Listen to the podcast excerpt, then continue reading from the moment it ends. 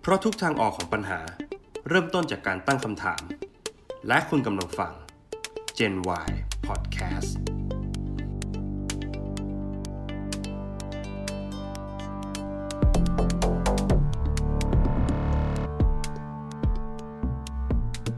สวัสดีครับ ยินดีต้อนรับเข้าสู่ Gen Y Podcast อีกครั้งนะครับผมโกชวินครับ ครับ ผมก้องสรวิทย์ครับ สวัสดีครับ ครับ วันนี้เนี่ยเรื่องที่เราจะมาตั้งคำถามกันครับพี่ก้อง ก็เป็นเรื่องที่สดๆร้อนๆเลย ยังเป็นแผลสดอยู่นะครับ ครับผม มันสืบเนื่องมาจากเมื่อไม่กี่วันมาเนี้ยมันมีวัฒกรรมหนึ่งที่เราจะได้ยินบ่อยทั้งในโซเชียลมีเดียหรือว่าคนคุยกันก็ตาม ครับผม เป็นวัฒกรรมของเออการแถลงนโยบายรัฐบาลครั้งล่าสุดนี่เลยครับ เป็นคำพูดของคุณหญิงกัลยาโสพลพานิชครับ รัฐมนตรีช่วยว่าการกระทรวงศึกษาธิการ เขาเนี่ยมีความเห็นที่จะเพิ่มหลักสูตรหลักสูตรหนึ่งเข้าไปครับ วิชา ครับ วิชาหนึ่งเขาบอกว่าเราจะต้องมีภาษาที่สามเพราะภาษาที่หนึ่งของเรานี่ก็คือภาษาไทยใช่ไหม ครับ ภาษาที่สองเนี่ยก็คือภาษาต่างประเทศ ครับ ซึ่งอาจจะเป็นภาษาอังกฤษห ค รื รับ อว่าฝรั่งเศสหรืออะไรก็แล้วแต่ ซึ่งเขาบอกว่าจะมีการบรรจุภาษาที่ 3 เข้าไปด้วย ซึ่งก็คือภาษาโคดดิ้ง อืม อ่ะแล้วแถมยังมีวัตกรรมที่โด่งดังที่เราได้ยินบ่อยในช่วงนี้ก็คือ ใช่ครับ เรา ดังม จะ กๆ สอนโคดดิ้งโดยไม่ใช้คอมครับ เราจะสอนโคดดิ้งโดยไม่ใช้คอมครับ ครั้งแรกที่ได้ยินก็รู้สึกไง ว้าว คือครั้งแรกที่ผมเห็นวัฒกรรมเนี้ยก็คืออยู่บน Facebook ก่อน ครับ ครับแล้วก็หลังจากวันนั้นกลับบ้านมาก็รีบเปิดข่าวดูครับหลังจากกลับกลับจากทำงานก็รีบเปิดข่าวดู แล้วก็หลังจากผู้ประกาศข่าวของช่องช่องหนึ่งเนี่ย เสนอข่าวนี้จบเขาก็จะพูดเปรียบเปรียบเปรยไว้อย่างน่าสนใจว่า การเรียนโคดดิ้งโดยไม่ได้ใช้คอมพิวเตอร์เนี่ย มันก็เหมือนกับการเรียนว่ายน้ำที่ไม่ได้โดดลงสระว่ายน้ำอะ ก็นั่นน่ะสิ อืมคือคือผมว่าเขาเปรียบเปรยได้ดีนะ ใช่ เปรียบเปรยได้ดีดีมากๆ ประเด็นเลยแหละ ใช่ คือมันเลยเป็นต้นต่อของการตั้งคำถามของพวกเราว่า เฮ้ยโคดดิ้งคืออะไร เพราะว่าจริง ๆ เรารู้สึกว่าโคดดิ้งอ่ะ มันเป็นเรื่องไกลตัวเรามากโกรู้สึกไหม ใช่ คือโดยปกติแล้วอ่ะ เราแทบจะไม่เคยหลายคนเนี่ยไม่รู้จักคำว่าโคดดิ้งมาก่อนเลย ไม่รู้ ใช่ มันเป็นภาษาภาษาหนึ่งด้วยซ้ำ ใช่ ถ้าไม่ได้เรียนโปรแกรมเมอร์หรือว่า หรือว่าฝักใฝ่ในเรื่องของไอทีขนาดนั้นอ่ะ หรือว่า อืม เราเป็นแค่แบบเป็นแค่ยูเซอร์ของโปรแกรมอ่ะ เราไม่ได้เป็นคนแบบ developer นึกออกไหม คือส่วนใหญ่อะพวกเราก็จะคุ้นชินกับโปรแกรมสำเร็จรูป อ่า ที่มันที่มัน ใช่ใช่ ที่ ใช่ มันครบถ้วนอยู่แล้ว ใช่ใช่หลังจากหลังจากเกิดวัฒกรรมนี้ขึ้นมา ผมก็เลยลองไปค้นหาดูว่าเอ้ยจริง ๆ โคดดิ้งมันคืออะไรทำไมทำไมเขาถึงนิยามมันว่ามันเป็นภาษานึกออกไหม ครับ อืมโคดดิ้งเนี่ยคือการที่เราพูดคุยกับคอมพิวเตอร์หรือว่าสั่งงานให้คอมพิวเตอร์ทำงานตามที่เราอยากให้มันทำ ครับ อืมซึ่งไอการสั่งงานแบบเนี้ยมันไม่ได้สั่งกันด้วยภาษาพูดเหมือนที่ผมคุยกับโก้ ครับ แต่มันเป็นการสั่งการด้วยภาษาคอมพิวเตอร์ ซึ่งภาษาคอมพิวเตอร์มันก็จะแยกออกไปอีกเป็นหลายๆภาษาเลย ซึ่งอ่ะอย่างภาษาที่ดังๆที่เราเคยได้ยินก็จะมีภาษา C ครับ ใช่ไหมเคยได้ยิน อ่าใช่ ใช่ไหม ใช่ อ่า Java ครับ อ่าแล้วก็ตอนนี้เขาบอกว่ามีโคดดิ้งอันหนึงที่มาแรงก็คือ Python อืม ซึ่งอะไรพวกเนี้ยมันคือเรียกองค์รวมว่าโคดดิ้ง ครับ อืมเขาเลยนับมันเป็นภาษาหนึ่งภาษาเพื่อสื่อสารเพื่อ develop โปรแกรมขึ้นมาใหม่ ๆ หรือว่าเขียนที่เขาใช้คำว่าเขียนโค้ด เป็นชุดคำสั่ง ใช่ของคอมพิวเตอร์นั่นเองครับผม คือต้องอธิบายก่อนนะว่าบางบางคนฟังช่วงเนี้ยก็อาจจะสงสัย เอ้ย แล้วอย่างนี้เวลาเราสั่งงานซิริอ่ะอย่างนี้ถือเป็นโคดดิ้งหรือเปล่าอันนี้ไม่ใช่นะครับ คืออ่าเวลาเราสั่งงานซิริเนี่ยถือเป็นซิริก็ถือเป็นโปรแกรมสำเร็จรูปโปรแกรมหนึ่งนะ ใช่เราเป็นยูเซอร์ ใช่ ที่มาใช้งาน Siri แต่กว่าจะเป็น Siri อ่ะมันต้องผ่านการเขียนโค้ดมาก่อน ใช่ อันนี้มัน อืม มันมันก็เลยมาเป็นที่มาของความสำคัญนี้ว่าจริงๆแล้วทำไมเขาถึงบรรจุนี้เรื่องเนี้ยเข้าไปในนโยบายนะครับ ซึ่งจะบอกให้ฟังง่าย ๆ เนี่ย อ่าจริง ๆ แล้วทุกวันเนี้ยมันดูเหมือนจะไกลตัวแต่จริงๆเรื่องเหล่านี้เป็นเรื่องใกล้ตัวมาก อย่างเช่นอ่าในเมืองนอกอาจจะใช้ซิริกันบ่อย อืม ก็อยู่ใกล้กับเทคโนโลยีใช่ไหม อืม จริง ๆ คนไทยอ่ะก็ใกล้เคียงกับเทคโนโลยีพวกนี้มากนะเพียงแต่ว่าเราไม่รู้ตัว ใช่ อย่าง ใช่ เช่นอะไรบ้าง เช่นสมมุติว่าพี่ก้องเปิดร้านขายของ อยากอ่า เปิดร้านขายรองเท้า แต่ขายออนไลน์อย่างเงี้ย อืม แล้วพี่ก้องอยากจะรู้ว่าเออคนที่มาซื้อสินค้าของพี่ก้องเนี่ยเป็นใครบ้าง ม พี่ก้องก็ต้องมีโปรแกรมตัวหนึ่ง ซึ่งตอนนี้มันจะมีของ Google ที่เปิดให้ใช้ฟรีก็คือเป็น Google Analytics อืมก็คือการวิเคราะห์การ ใช่ ตลาดของเรานั่น เขาก็จะ อง มาลองดูว่าเอ๊ะไอ้คนที่กดคลิกเข้ามาในเว็บไซต์ของเราอ่ะมันเป็นคนประเภทไหนบ้าง เป็นคนที่ชอบอะไรอายุเท่าไหร่อะไรแบบเนี้ย ซึ่งมันก็ดูเหมือนเรื่องปกติเพราะเมื่อก่อนอะการตลาดก็ทำมีการวิจัยแบบนี้อยู่แล้ว อืม แต่ทุกวันเนี้ยถ้าเกิดว่าคุณจะใช้โปรแกรมนี้ผ่านออนไลน์อะคุณก็จะต้องเอาโค้ดถึงถึงแม้มันจะเป็นโปรแกรมสำเร็จรูปอยู่แล้วนะแต่คุณก็จะต้องมีความรู้พื้นฐานว่าไอ้โค้ดตัวเนี้ยต้องเอาไปใส่ตรงไหนในเว็บไซต์เพื่อให้มันเริ่มเก็บข้อมูลได้ อืม อืมอะไรแบบเนี้ย ซึ่งจริงๆมันจะใกล้ตัวมากกว่าที่เราคิดจริง ถ้าจะให้เปรียบเทียบว่าโคดดิ้งมันสำคัญขนาดไหนนะ คือเราเราพูดคาว่าโคดดิ้งมันอาจจะไม่ได้เห็นภาพขนาดนั้น แต่เราลองมองว่าทุกวันเนี้ยคอมพิวเตอร์มีเยอะขนาดไหนในประเทศดีกว่า ๆ อืม นึกออกไหมโก้ทำงานก็ทำกับคอมพิวเตอร์ ครับ ผมทำงานก็ต้องทำกับคอมพิวเตอร์ ผมเชื่อว่าประมาณ 80-90%ของประเทศเนี่ยทำงานด้วยคอมพิวเตอร์ อืม นึกออกไหมทุกอย่างระบบของประเทศก็รันด้วยคอมพิวเตอร์ อืม แต่คอมพิวเตอร์ทุกเครื่องต้องมีโคดดิ้ง อืมอืมพูดอย่างนี้ก็คือมัน ใช่ มัน อัน ใกล้ นี้ มันใกล้ตัวมาก อันนี้คือความสำคัญระดับมหาภาคที่เราอะมองข้ามไป แล้วเรารู้สึกว่ามันเป็นเรื่องไกลตัวและเป็นมันเป็นงานของโปรแกรมเมอร์ ซึ่งจริง ๆ แล้วทุกวันเนี้ยโปรแกรมคำว่าโปรแกรมเมอร์มันขยับเข้ามาใกล้ตัวเรามากขึ้นเรื่อยๆเรื่อยๆเรื่อยๆแหละอืม คือเราทุกคนก็ต้องถึงแม้ว่าเราจะไม่ไม่ได้ขึ้นสถานะอาชีพว่าเป็นโปรแกรมเมอร์หรือว่าเดเวลเดเวลลอปเปอร์แต่ว่าความรู้พื้นฐานมันก็ต้องมีเหมือนกับเหมือนคุณไม่ได้เป็นนักวิทยาศาสตร์ แต่คุณก็ต้องรู้เทคนิคเบื้องต้นเกี่ยวกับวิทย์บ้างอะไรอย่างเงี้ย ใช่ พวกชี เพื่อ วะต่างๆ ใช่เขาเรียกว่าเพื่อมาปรับใช้ในชีวิตประจำวัน อ่า หรือ ใช่ ถ้าใครขยันมากกว่านั้นก็คือนำมาปรับใช้กับธุรกิจได้หรือว่า ใช่ หรือว่าต่อยอดเป็นอย่างอื่นที่ที่มีประโยชน์มากกว่านั้น อืม อืม ครับ อะไร อันนี้ก็ อ จ ย่างเงี้ย ริงๆมันก็เป็นเหตุผลที่สมควรแหละที่เรื่องเนี้ยมันจะเข้าไปอยู่ในนโยบาย ซึ่งจริง ๆ ผมเห็นด้วยนะ มองข้ามเรื่องวัฒกรรมการไม่ใช้คอมพิวเตอร์ไปก่อน ครับ เรามาพูดถึงว่าคำว่าโคดดิ้งมันควรถูกบรรจุมากแค่ไหน ซึ่งจริง ๆ ผมเห็นด้วยมากๆกับกับนโยบายนี้นะ เพราะว่าอย่างในต่างประเทศเนี่ยเขามีการขับเคลื่อนเรื่องนี้กันมาพักใหญ่แล้ว เมื่อปี 2016 เนี่ย อเมริกาเริ่มประกาศโครงการ Computer Science for All ก็คือวิทยาศาสตร์คอมพิวเตอร์สำหรับนักเรียนทุกคน อืม เขาเปิดโอกาสให้กับนักเรียนทุกคนเนี่ยสามารถเรียนวิชาโคดดิ้งได้ โดยแบบว่าเขามองว่าวิชาโคดดิ้งเนี่ยเป็นวิชาพื้นฐานสำหรับระบบเศรษฐกิจและในระบบดิจิตอลอืม อนาคต ในประเทศจีนก็เหมือนกันในประเทศจีนก็เริ่มแล้วในประเทศในประเทศจีนก็เริ่มโคดดิ้งเมื่อหลายปีก่อน แล้วตอนเนี้ยเขาเริ่มขยับตัวเองมาพัฒนาเป็น AI แล้วก็ AR แล้วอืม จริงคงจะทำมาสักพักก็แหละก่อนที่จะเปิดประเทศอ่ะเพราะ ใช่ เปิดมาแล้ว ใช่ แกบูมมากเลย ใช่ใช่ อ่า AAI เนี่ยที่ที่จีนตอนนี้กำลังโด่งดังจริง ๆ แล้วประเทศอื่นน่ะมันก็มันใกล้ตัวเรามาก ใกล้ตัวมากจริงๆในในขณะที่อนาคตอ่ะมีถึงขนาดมีการทำนายเลยนะว่า AI อาจจะมารวมเป็นหนึ่งกับมนุษย์เลยอ่ะ คือมันเป็นนวัตกรรมที่หลาย ๆ คนอ่ะมองว่ามันจะมาแย่งงานมนุษย์ด้วยซ้ำ อืม แต่ในขณะที่ AI กำลังแย่งสายงานของทุกทุกฝ่ายที่ใช้มนุษย์ทำงานอ่ะแต่มันจะมีสายงานหนึ่งที่ AI ไม่สามารถแย่งได้ ก็คือคนเขียน AI นั่นเอง อืม งงไหมก็คือคนเขียนโปรแกรมเมอร์ อืม เนื้ออ เขี อก ย ปะ นโค้ด อืมเพราะฉะนั้นเนี่ยมันมันมันจึงเป็นความสำคัญที่เรามองเห็นได้ง่าย ๆ เลยว่าขนาด AI กำลังจะยึดครองโลกอะแต่ว่ามันจะมีอาชีพหนึ่งที่ AI ยึดไม่ได้ก็คือคนเขียน AI นั่นเองอืมอะไรอย่างเงี้ยย้อนกลับมาคำถามที่ว่าโคดดิ้งทำไมถึงควรบรรจุในหลักสูตรการศึกษา ผมอยากยกเคสตัวอย่างเคสหนึ่งโก้รู้จักเด็กชายที่ชื่อโทมัสซัวเลสไหม ไม่ไม่รู้จักครับ โทมัสโซเลสเนี่ยเขามาแจ้งเกิดบนเวที TED Talk ในวันที่เขาอายุ 12 ขวบ สิบสอง 12 ขวบ 12 ขวบเราอยู่นะป .6 อืม แต่เด็กป .6 คนนี้ได้ขึ้นเวที TED Talk อืม อืม เขามีอะไรน่าสนใจครับ เขาขึ้นมาพูดในฐานะ CEO ของบริษัทโปรแกรมเมอร์ อืม ในวัยอายุ 12 ปี ซึ่งเขาก็เล่าให้ฟังบนเวที TED Talk ว่า เขาเนี่ยเริ่มเริ่มสนใจในการเขียนโปรแกรมมาตั้งแต่แบบเด็กมากๆ เริ่มสนใจในคอมพิวเตอร์ตั้งแต่เด็กมากๆ แต่ว่าวิชาที่เขาเรียนเนี่ยมันมันมันไม่ทันกับความรู้ในสมองเขาอะ่ะเขาเลยเริ่มเขียนโปรแกรมเอง วันที่เขาเรียนเนี่ยคือวิชาการยังไม่ได้ซัพพอร์ตซัพพอร์ตสิ่งที่เขาอยากจะทำได้มากขนาดนั้นเขาเลยเริ่มลงมือทำด้วยตัวเอง จนกระทั่งเขาเขียนแอปออกมาได้ตัวหนึ่ง ชื่อแอปผมไม่แน่ใจนะ แต่ว่าเป็นแอปเกี่ยวกับการดูดวง ซึ่งก็เป็นแอปแบบเบสิกเบสิกแหละ ง่ายๆแหละแอปง่ายๆ ก็คือเด็กอายุ 12 ลองหัดเขียนแอป แล้วก็เขาก็เลยลองของเงินพ่อแม่เพื่อเพื่อ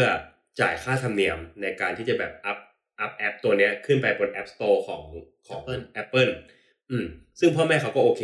ถือว่าเออ ให้ลูกอยากทำงานอดิเลกก็ทำไปอะไรเงี้ย ปรากฏว่าแอปนี้มันก็มีคนเข้ามาให้กำลังใจเขาเยอะมาก เพราะว่า Developer อายุเพียงแค่ 12 ขวบเขาก็เลยเริ่มพัฒนาต่อไปเรื่อยๆ แล้วก็เปิดบริษัทของตัวเองชื่อบริษัท Carlot Corp หลังจากนั้นนะพอเขาเขาเริ่มเขียนแอปและขายได้ในราคาแอปละ 33 บาทเนี่ยจนสามารถเก็บตังค์ซื้อ iPod Touch ได้ อืม เขาก็เขียนแอปต่อจาก iPod Touch เลยนะที่เขามีในมือ จนกระทั่งแบบว่า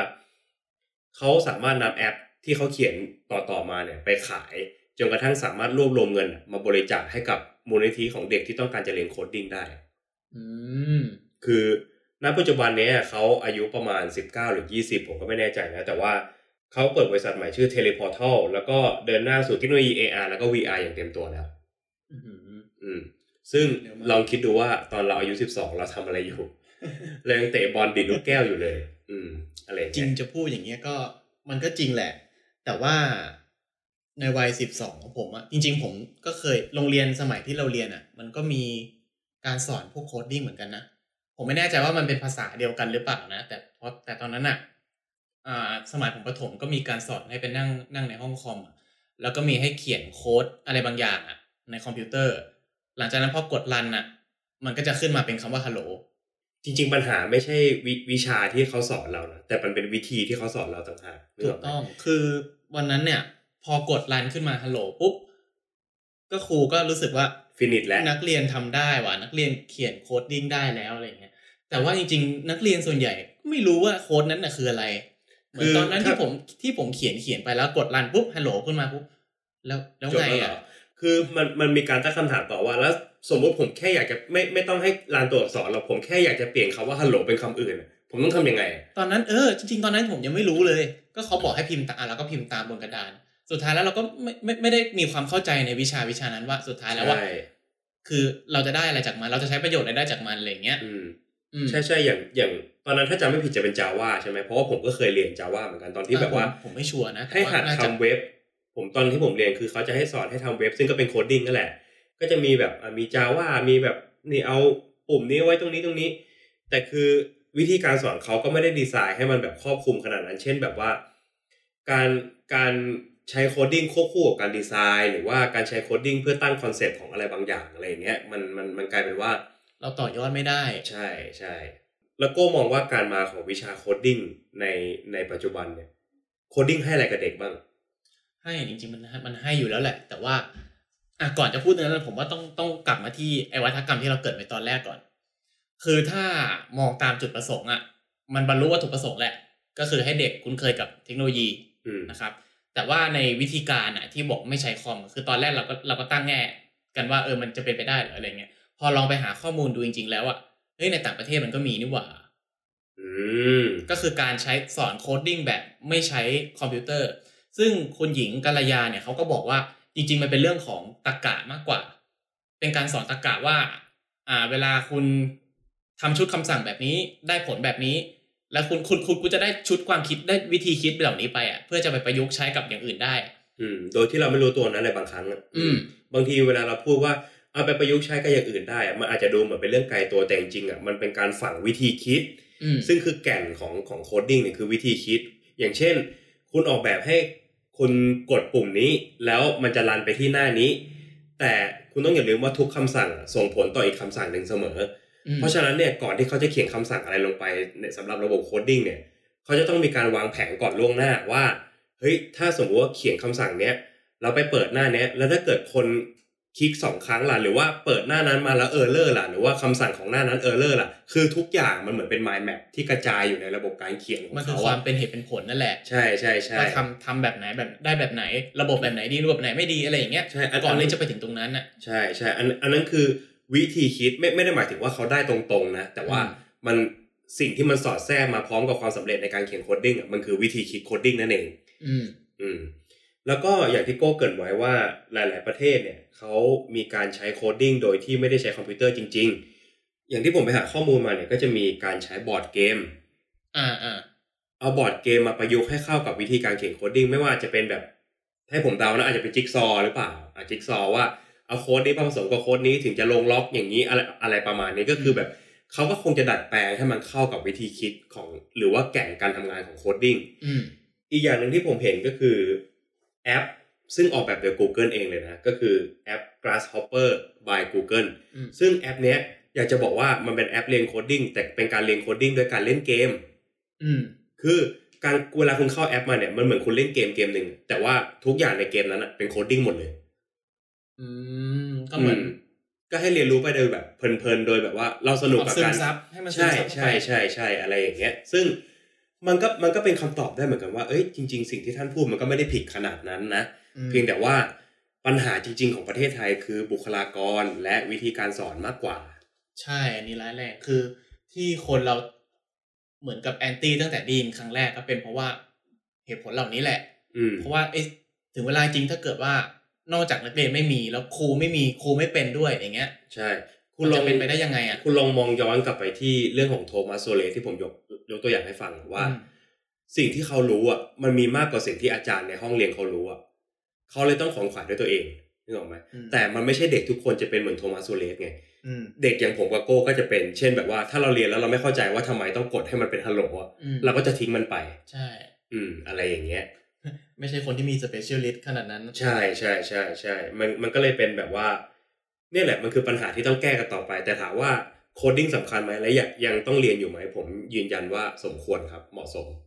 แล้วก็เป็นไปได้ด้วยนะ อืม ในการเรียนแบบที่ไม่ใช้คอม คือในกรุงเทพอาจจะมีแหละ แต่ว่าในจังหวัดที่ห่างไกลอะไรอย่างเงี้ย อื มันก็